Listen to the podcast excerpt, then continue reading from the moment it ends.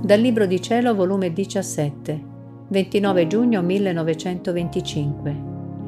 Come le opere di Gesù dopo la sua morte ebbero il suo pieno frutto, così sarà di Luisa. Mi sentivo oppressa e un pensiero voleva turbare la serenità della mia mente. E se ti trovassi in punto di morte e ti venissero dubbi, timori di come ti sei diportata nella tua vita, tanto da farti temere della tua salvezza, che faresti?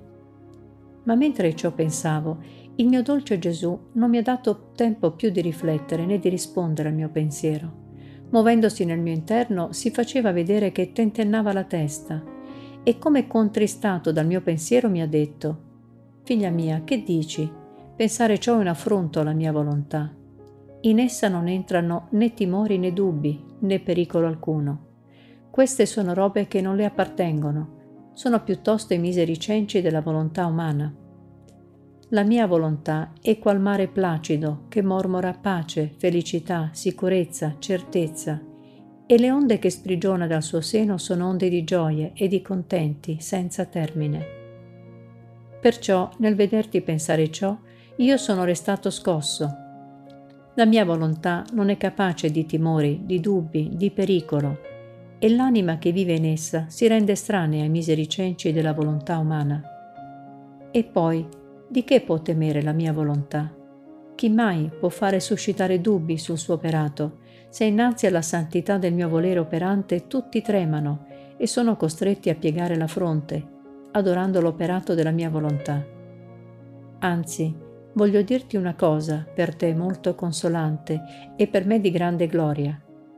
Succederà di te nel tuo morire nel tempo ciò che successe di me nella mia morte.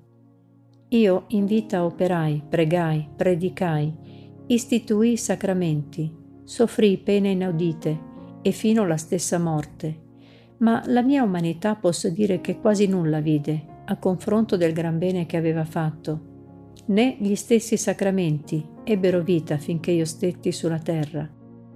Come fui morto, la mia morte suggellò tutto il mio operato, le mie parole, le mie pene, i sacramenti, e il frutto della mia morte confermò tutto ciò che io feci, e fece risorgere a vita le mie opere, le mie pene, le mie parole, i miei sacramenti da me istituiti, e la continuazione della vita di essi fino alla consumazione dei secoli sicché la mia morte mise in moto tutte le opere mie e le fece risorgere in vita perenne. Tutto ciò era giusto.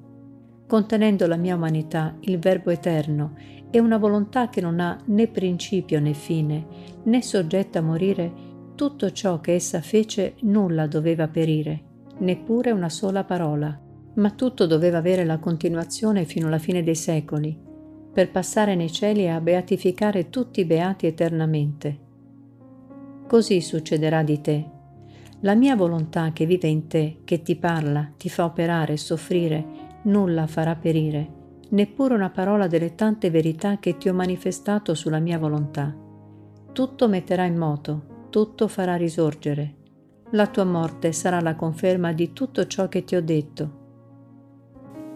E siccome nel vivere nella mia volontà tutto ciò che l'anima fa, soffre, prega, parla, contengono un atto di volontà divina, tutto ciò non sarà soggetto a morire, ma resteranno come tante vite nel mondo, tutte in atto di dar vita alle creature.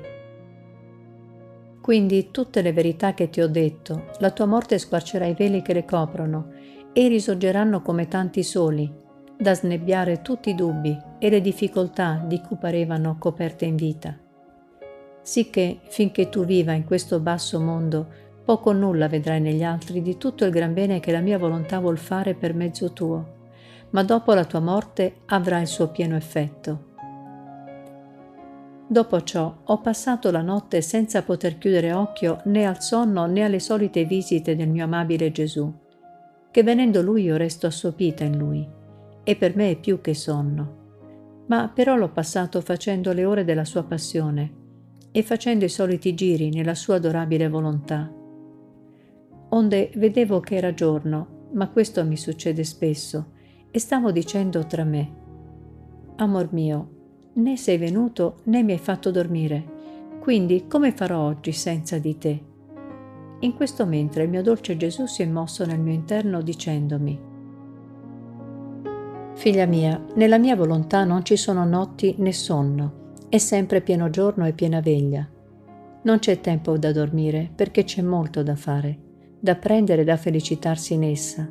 Quindi tu devi imparare a vivere nel lungo giorno della mia volontà, per fare che la mia volontà possa avere la sua vita in attitudine continua in te però troverai il più bello riposo, perché la mia volontà ti farà salire sempre più nel tuo Dio e te lo farà più comprendere. E quanto più lo comprenderai, più l'anima tua resterà allargata per poter ricevere quel riposo eterno, con tutte quelle felicità e gioie che contiene il riposo divino. Oh, che bel riposo sarà questo per te, riposo che solo nella mia volontà si trova. Ora, mentre ciò diceva, è uscito da dentro il mio interno e, gettando le sue braccia al mio collo, mi stringeva forte a sé. Ed io ho steso le mie e me lo stringevo forte a me. In questo mentre il mio dolce Gesù chiamava molte persone che si stringevano ai suoi piedi e Gesù diceva loro, Salite al mio cuore e vi farò vedere i portenti che la mia volontà ha fatto in quest'anima. Detto ciò è scomparso